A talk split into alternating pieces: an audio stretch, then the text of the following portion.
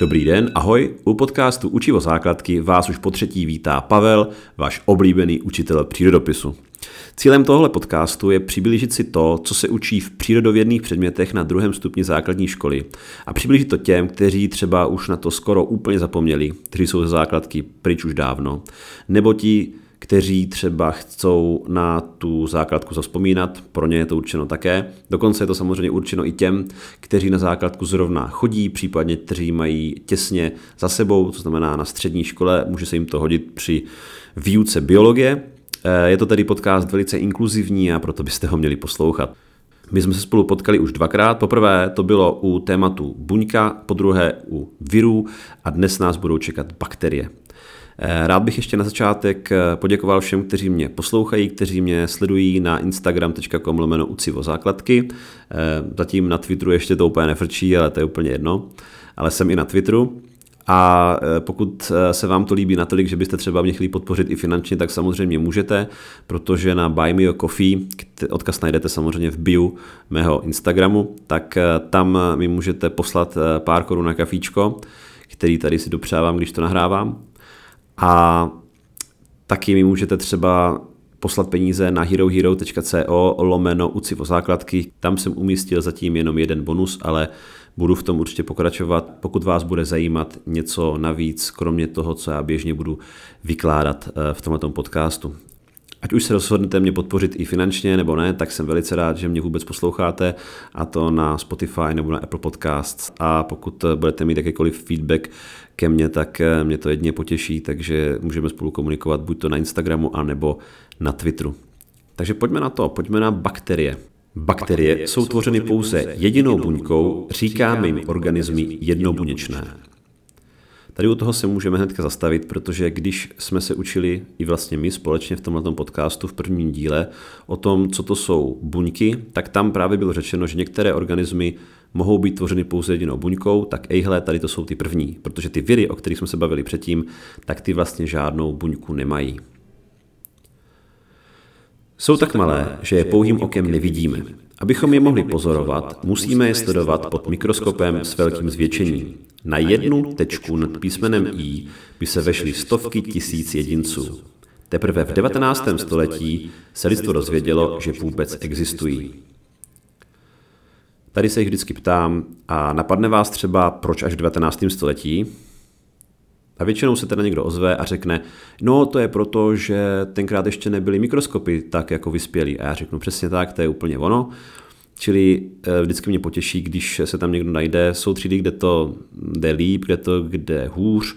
Prostě mezi těmi třídami jsou vždycky rozdíly, poněvadž to rozdělování po páté třídě ne vždy je úplně jako šťastný, čili často se to jako rozvrství tak, že opravdu Ačko jsou jako bystřejší, chytřejší, rychlejší, Bčko ty jsou takový průměrní a v C je to často taková docela hodně těžká práce ale tomu všemu já se samozřejmě musím přizpůsobit a rád se tomu přizpůsobím, aby se to naučili úplně všichni. Akorát prostě někdy mě to dá víc práce, někdy mě to dá práce míň, čili někdy do toho musím věnovat více energie, někdy méně a někdy z toho mám větší radost, někdy menší, ale samozřejmě naučit eh, to zvládnu stejně v obou případech. Bakterie jsou nejpočetnější a nejrozšířenější organismy na Zemi. Vyskytují se v půdě, ve vodě, ve vzduchu ale i na povrchu a uvnitř těl živých organismů. Tady jim vždycky říkám, protože já když přijdu do třídy, tak já větrám, vždycky se nastavíme tři minuty, otevřeme tři velký okna, oni už to ví potom, a já jim říkám, no, takže teď už víte, proč já vždycky tak zběsile větrám, protože ty bakterie, které způsobují různé onemocnění, tak mohou být i tady v té třídě. A myslím si, že nemusíme tady dechat bakterie a viry, viry samozřejmě taky, ze tříd jiných, který tady byli předtím, takže proto se tady vyvětráme. A oni už potom ví, eh, proč to teda děláme a už potom nejsou takový, pane učiteli, proč musíme otevírat okna a tak dále.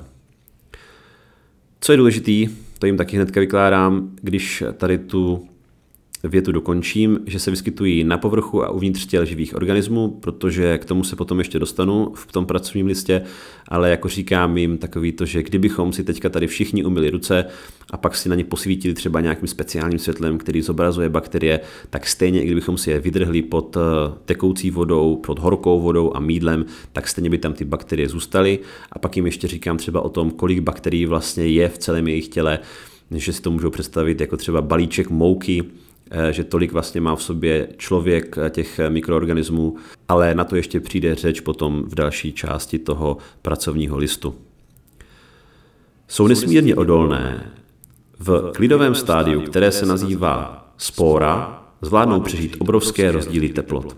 A tady si povídáme o tom, že třeba když se vrtá do ledu v Antarktidě, takže tam se často objeví spory bakterií, které jsou staré třeba desítky tisíc let a když se potom v laboratoři rozmrazí, tak ty bakterie začnou úplně normálně fungovat. Eh, tady tohleto využívám, že se jich ptám na to, jestli vlastně ví, jak vzniká ledovec, protože to se učí v zeměpise, mám pocit, že v sedmičce, ale málo kdo to ví i tak, protože se to příliš nezdůrazňuje. Já si myslím, že to je docela důležitý, protože vlastně správně by se ledovec měl jmenovat sněhovec, protože pokud to je na nějaký pevnině, tak samozřejmě to vzniká tak, že jak padá jedna vrstva sněhu na druhou, tak se vlastně kompresují, je to správně, tady to, řekl jsem to správně, komprimují možná spíš, prostě se stlačují a potom vlastně z těch sněhových vloček vznikne pevný led. A že v tom ledu se dají najít bakterie, které tam se dostaly ještě před mnoha desítkami tisíc let a že tedy v té klidové fázi, v té spóře, se dají potom úplně v pohodě oživit. Bakterie se rozmnožují nepohlavně. Probíhá to tak, že se mateřská buňka rozdělí a vznikne buňka nová. Tady můžu říct, co to je to nepohlavní a pohlavní rozmnožování, nebo respektive si to připomenout, protože to už jsme si říkali, eh, protože ty bakterie nepotřebují žádný další bakterie, aby si eh, mohli nějak vyměňovat dědičnou informaci, prostě se neustále jenom jakoby klonují, dělají si ty svoje kopie. Dneska se mě ptala zrovna jedna šestečka, jestli si můžou dávat bakterie pusínky, tak jsem jim řekl, že ne, protože eh, bakterie nepotřebují žádnou jinou bakterií k tomu, aby mohli mít eh, aby se mohli rozmnožit a protože líbání jak si souvisí s pohlavním rozmnožováním, tak vlastně bakterií se to vůbec netýká. Pokud by vás zajímalo, jak jsme se dostali k tomu, jestli bakterie mohou uh, si dávat pusínky, tak to bylo proto, že jsem říkal, že když se vlastně lidi líbají, tak si vyměňují bakterie, které mají v ústní dutině, protože v další části toho pracovního listu je i o tom, že nějaké bakterie máme právě i tam. Některé buňky bakterií Některé druhy bakterií způsobují rostlinám i živočichům různá onemocnění.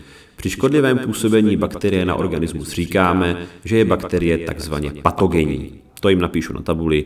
Je to sice cizí slovo, ale myslím si, že to není na škodu vědět, co to znamená, takže jsem si dovolil i do toho pracovního listu to uvést a v testu to sice nijak neskoumám, neskouším, ale myslím si, že jakýkoliv cizí slovo, který se naučí, tak se jim může v budoucnu hodit a proto ho tam mají. Mezi běžná bakteriální onemocnění patří například angína, salmonelóza, tuberkulóza nebo zápal plic. Tady jim vysvětluju, co napadají bakterie, které způsobují angínu, že se vlastně zaměřují na mandle, což je součást vlastně toho našeho obraného systému, té imunity. Ptám se jich, jestli třeba náhodou někomu ty mandle netrhali. Můžeme se potom bavit o tom, jestli je to vlastně jako dobrý nápad nebo ne. Já jsem za sebe si myslím, že to úplně jako dobrý nápad není, ale já nejsem lékař a jenom jako laicky, když je to e, nějaká součást té imunity, tak e, bych se ji jako nezbavoval, protože e, prostě se to jako třeba může hodit. Navíc je to podle mě pro to dítě takový docela stresující nebo traumatizující, když se mu někdo vrtá v tom úplně raným věku v krku a může tam dojít ke krvácení, který jako, že mu teče pak krev do krku a tak dále. Ale to není jako žádná berná mince tento můj názor. Jo? Já jenom vysvětluju, že když se o tom bavíme, tak já jim říkám tento svůj názor, ale zdůraznuju, že samozřejmě můžou si o tom myslet, co chtějí. Někteří, když to právě měli za sebou, tak říkali, že to jako bylo hrozný, že je to prostě bolelo a tak dále, že potom vlastně stejně jako tu angínu měli i potom. Vysvětluju taky, jak se mohou nakazit salmonelózou, eh, protože salmonelóza samozřejmě se vyskytuje hlavně eh, v drůbežím mase a že drůbeží maso, pokud ho špatně tepelně upravíme, takže k tomu může dojít, že ty bakterie nezničíme a tím pádem se to v nás rozmnoží a způsobí nám to velice eh, úporné průjmy a zvracení. Když třeba pečou kuře, tak jim říkám, že tam se pravděpodobně ta bakterie salmonely, která tu salmonelózu způsobuje, zničí takže tam nemusí mít strach, ale se může stát to, že při grilování použijeme stejný nástroj, nějakou vidličku nebo nějaký kleště na syrový maso a potom i na to maso upečený. A vlastně tím, že se dotkneme těma kleštěma, které předtím byly v kontaktu s tím syrovým masem, na kterým byly ty živý salmonely, takže i když to maso, který je upečený, tak vlastně je zbavený těch salmonel, protože tím teplem se zničili, tak se vlastně na něj přenesou ty bakterie salmonely, které byly na tom mase syrovým a tím pádem se to u nich může rozvinout, přestože to maso bylo propečený. Pak jim vykládám, co byla tuberkulóza, že vlastně tuberkulóza jim mohla způsobit to, že krváceli jim plíce, plývali krev, kašlali krev a že až do objevu antibiotik a očkování proti tuberkulóze se museli lidé obávat toho, jestli dostanou tady tuhletu chorobu, protože potom ta jejich pravděpodobnost toho, že to přežijou, nebyla vysoká, nebo bylo to takový jako 50 na 50. Tato onemocnění je možné léčit léky, které nazýváme antibiotika. Pokud nám je lékař předepíše, je nutné, abychom dobrali celé balení léku. Pokud bychom přestali dříve, nezničili bychom všechny bakterie, které by si pak vypěstovaly odolnost a stejný lék by už pak na ně nefungoval. Takže to je vysvětlení toho fenoménu, který, se kterým se dnes setkáváme bohužel velice často, čili té bakteriální nebo antibiotické rezistence. A tam jim říkám takový příběh, že si, aby si představili, že mají třeba angínu, dají si antibiotika, ty antibiotika zaberou a oni si třeba po třech dnech řeknou, tak paráda, už nemám ani teplotu, ani mě nebolí v krku, takže co já bych do sebe dával nějaký, nějaký sračky, co ten doktor vůbec ví, že jo, já to sám vím nejlíp, takže já je vysadím. A pak by šli do školy a první den by to bylo dobrý, druhý den by jim bylo třeba hůř a třetí den by se opět eh, dostavili horečky, bolest v krku a tak dále. A oni by šli zpátky k tomu doktorovi, ten doktor by jim samozřejmě jednak vynadal, že to nedobrali. A pak by jim musel dát nový antibiotika, protože kdyby jim dal ty stejný, tak už by vůbec ty antibiotika nefungovaly. Takže ten problém je samozřejmě v tom, že my nemáme neomezený množství antibiotik, protože, protože samozřejmě vývoj každého léku trvá velice dlouho, je velice nákladný, takže pokud by každý udělal tady tohleto, že by takhle nezodpovědně přestal ty antibiotika brát, tak by si všechny bakterie vypěstovaly tu odolnost a tím pádem by na ty bakteriální onemocnění, na které už máme skoro 100 let e, účinný léky, tak by se najednou staly neléčitelnými. Jo? Takže to je ten důvod, proč je potřeba si na to dávat bacha a vždycky ty antibiotika dobrat, aby si vlastně, abychom nedali šanci těm bakteriím si vypěstovat odolnost a abychom je mohli vždycky zničit. Já samozřejmě vím, že to s tou rezistencí není tak úplně jednoduchý, že existují země, kde ta legislativa ohledně prodeje antibiotik je o dost volnější než v Česku. Mám pocit, že to jsou, jsou to jsou země zejména třetího světa, kde si můžete koupit antibiotika i bez předpisu, že se antibiotika ve velkém užívají i v živočišné výrobě a že i tam dochází k tomu vzniku té rezistence, tak aby to co nejlépe pochopili, tak jim to vysvětluju na tomhle zjednodušeném příkladu. Pak je tady jenom jedna taková krátká věta. Bakterie, které se vyskytují v ústech, nám při zanedbání pravidelného čištění zubů způsobují zubní kas. U tohle toho se zastavím vždycky a začnu jim vysvětlovat, jak se správně mají čistit zuby. Respektive se jich zeptám, jestli ví, jak se mají správně čistit zuby, tak jako většinou všichni řeknou, o, zubním kartáčkem a pastou. A jim řeknu, no jasně, ale Kromě obyčejného zubního kartáčku ještě existuje takový jiný zubní kartáček. Víte někdo jaký? Někdo se přihlásí a řekne mezizubní a já říkám přesně tak, chodíte někdo na dentální hygienu nebo byli jste někdo někdy na dentální hygieně a oni řekli, že jo, jo, jo. A těm, co nikdy nebyli, tak jim řeknu, až půjdete příště třeba k zubařce nebo k zubařovi, tak si řekněte, nebo řekněte rodičům, samozřejmě vy sami to asi nebudete řešit, řekněte rodičům, že byste chtěli jít i na zubní hygienu. Tam je takový odborník, který vám vlastně e, řekne, jak byste si měli správně ty zuby čistit a řekne vám, jak jsou velké vaše mezizubní prostory a doporučí vám právě mezizubní kartáček, kterým si můžete ty mezizubní prostory vyčistit. Nakreslím na tabuli e, jakoby dva zuby a ten prostor mezi nima a zeptám se těch, kteří tohleto používají, jestli můžou říct, že vlastně i když ty zuby vyčistí, nebo jestli můžou potvrdit to, co já vím, že když si vyčistím zuby pouze tím obyčejným kartáčkem, tak eh, když potom použiju ještě ten mezizubní, takže vlastně zjistím, kolik tam ještě bylo spousta nečistot, který já jsem za ten den naschromáždil. Říkám, tak tady si vždycky vyčistím ty zuby tím mezizubním a řeknu si, je, tak to je třeba, já nevím, nějaká rozinka, kousek rozinky, kterou jsem měl na snídani. Tady to je nějaký arašít, který jsem měl odpoledne a tak dále. A že najednou člověk zjistí, že ty zuby, které jsou vyčištěné pouze jako zvenku, tím obyčejným kartáčkem, že mezi nimi ještě se najde spousta materiálu, který je právě pro ty bakterie velice jako zajímavý. Já jim říkám, že to je jako takový all-inclusive zájezd, že tam vlastně oni můžou vesele, eh, vesele se rozmnožovat. A tím, jak se tam rozmnožují, tak vlastně vypouští kyseliny, které narušují tu sklovinu, což je ještě, eh, což je úplně nejtvrdší látka v lidském těle, oni ještě tady tohle to neví, protože člověk se probírá až v osmý třídě, no a že vlastně oni tu sklovinu těma kyselinama naleptají a pak se dostanou až k té zubovině, která je měkká a vyhloubí tam, ten, vyhloubí tam tu jamku a vyhloubí tam ten zubní kas. A ten, pokud se dostane až k tomu kořenu toho zubu, tak to potom bolí a je potřeba to ošetřit. Takže ten důvod, proč právě často jsou ty kazy v těchto místech, je ten, že ty mezizubní prostory si lidé nečistí a v tom mezizubním prostoru často se rozmnoží ty bakterie, které tam potom dělají neplechu.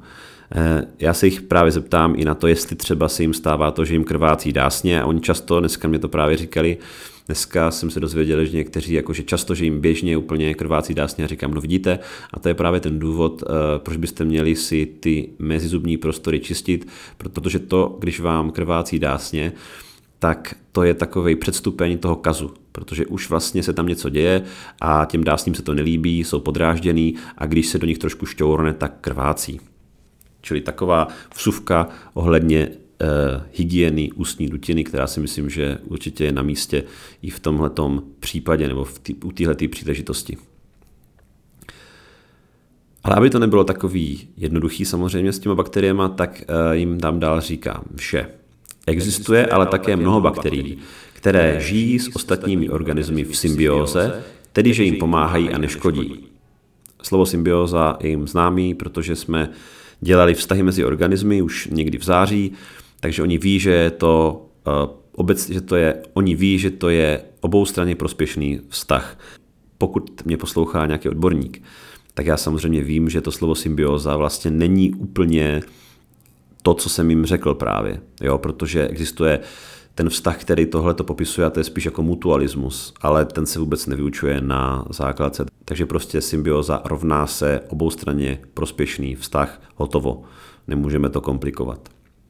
V trávicím traktu člověka a dalších živočichů žije druh bakterie Escherichia coli, jim píšu. Escherichia coli nebo Escherichia coli. Pokud je mi známo, tak by se to opravdu mělo vyslovovat Escherichia, protože ten pan profesor, který ji popsal, tak se jmenoval Escherich správně, i když většina lidí to čte jako Escherichia nebo Escherichia coli. Já jim tu bakterie říkám nesnad proto, že bych jako je chtěl nutit eh, k tomu, aby si zapamatovali nějaký latinský názvy, ale přece jenom je to bakterie, která je velice dobře probádaná. Eh, budou se oni učit na Gimplu nebo na zdravce, pokud tam půjdou. Je to prostě jeden z takových nejznámějších druhů, který se vůbec eh, v člověku vyskytují takže proto ho tam mám. Eh, zároveň jim taky vysvětlím to, co jsem jim říkal, když jsme se učili názvosloví organismů, taky někdy v září nebo v říjnu.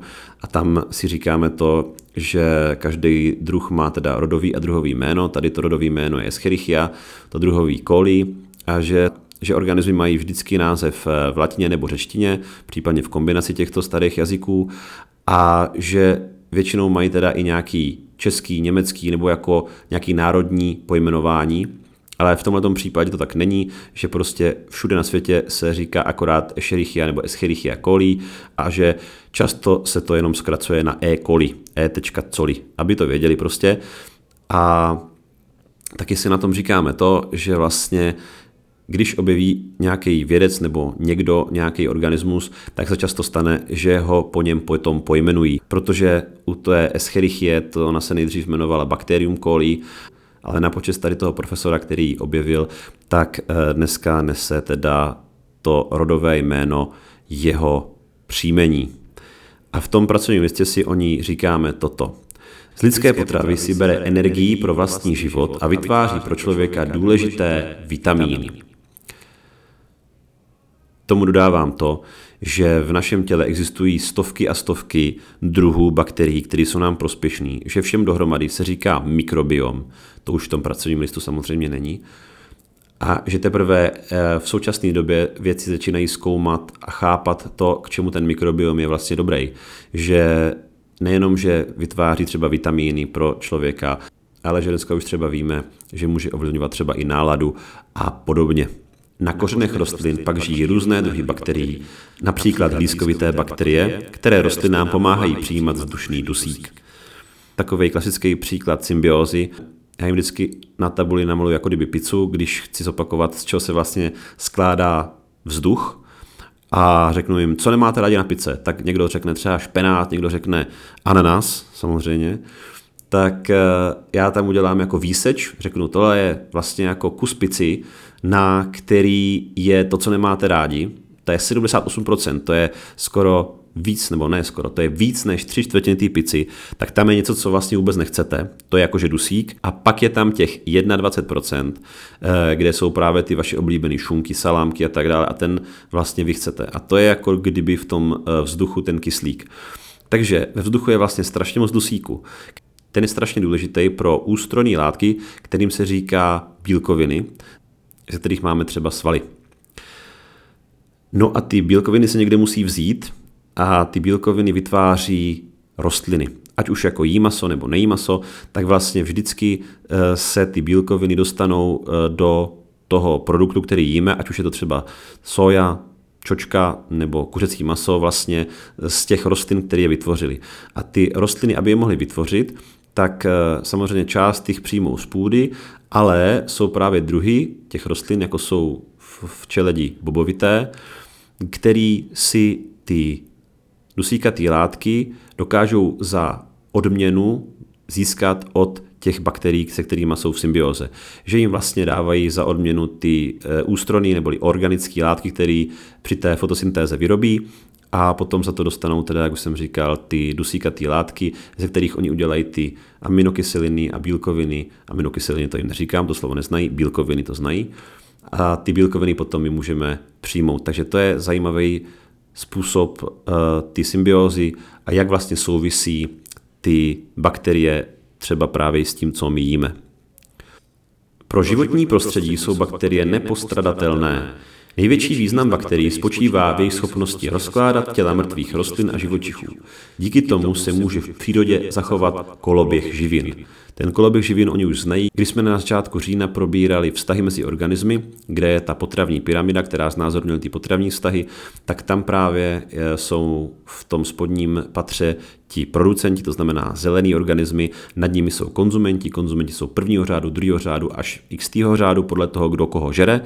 No a na boku té pyramidy jsou právě ti rozkladači neboli destruenti, kteří vždycky vlastně navrátí ty látky, ze kterých byly vytvořeny těla těch konzumentů nebo producentů zpět dolů pod tu pyramidu a tam je můžou využívat opět noví producenti, kteří z nich můžou vyrůst. Takže to je ten koloběh těch živin, proto si to tam říkáme. Eh, tam jim k tomu ještě můžu říct, že kdyby bakterie najednou vymřely, tak samozřejmě ze spousty různých důvodů by život na naší planetě přestal existovat. Jeden z nich by byl ten, že by všude ležely těla rostlin, živočichů, které by se prostě nerozkládaly a za chvilku by bylo všude plno e, něčeho, co vlastně se nerozloží a tím by se ochuzovala ta půda o ty živiny a celý ekosystém, celá příroda, protože slovo ekosystém ještě neznají, tak celá příroda by skolabovala, skončila.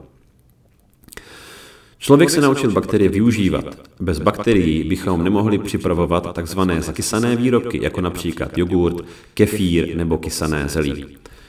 K tomu kysanému zelí, tam se jich zeptám, jestli to někdy někdo dělal a oni mě teda řeknou, že jo, že se to teda musí nakrájet a pak se to nasolí, dá se tam kmín a pak se to zašlape.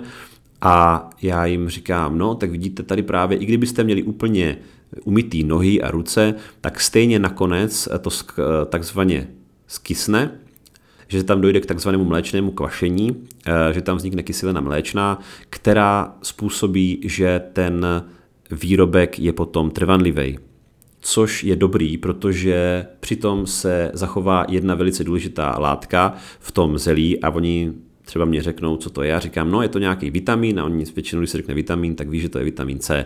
Když se bavíme o tom kysaným zelí, tak já jim k tomu říkám tu historii toho, jak kysaný zelí přispělo k objevování třeba Austrálie a dalších zemí, protože v té době, když se ty zámořské objevy odehrávaly, tak eh, se často stávalo, že ti námořníci trpěli kurdějemi. Oni vůbec neví, co kurděje jsou, tady tyhle šestáci, takže jim to vysvětlím, že to je nemoc, při který vám začnou krvácet dásně, pak vám vypadají zuby a pak umřete. Že to je způsobeno nedostatkem vitamínu C.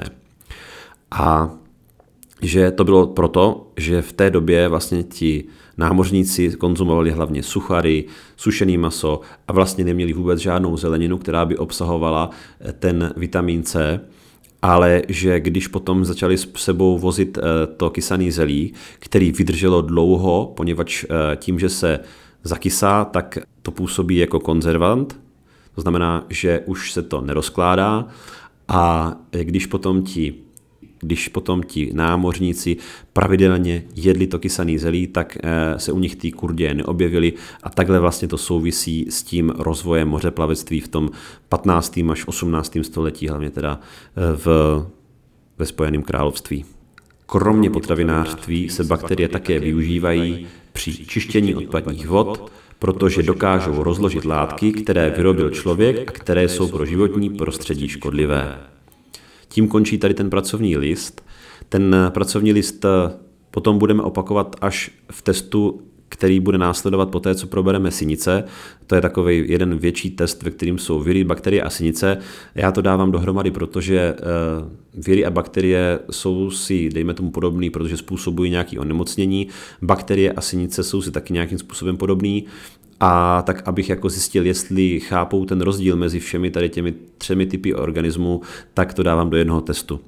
My si tu buňku bakterie samozřejmě i nakreslíme, poté co vyplníme ten pracovní list, tak eh, si tam dáme nákres a já se vždycky ptám tak, eh, co má každá buňka na povrchu a oni si to pamatují z té hodiny, kdy jsme tu buňku dělali.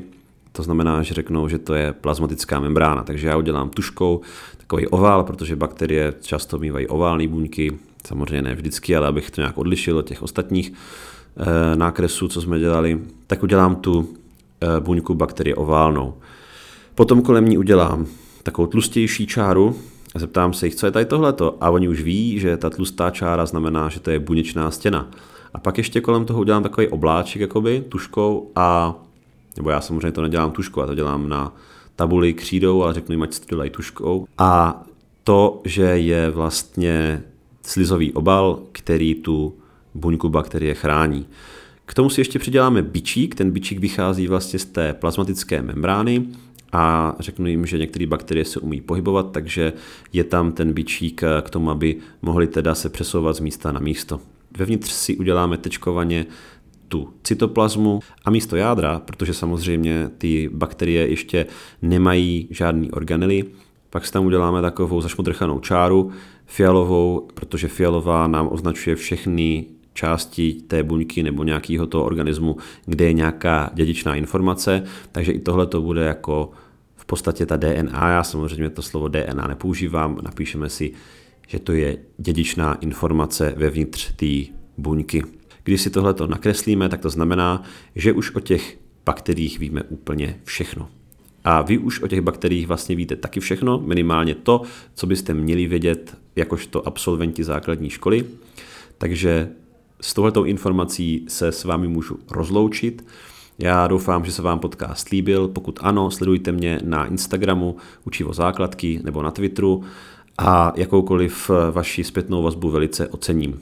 A samozřejmě ocením také nějakou podporu ve formě kafíčka na Buy Me a Coffee, nebo případně, pokud si budete chtít poslechnout bonus na učivo základky na Hero Hero.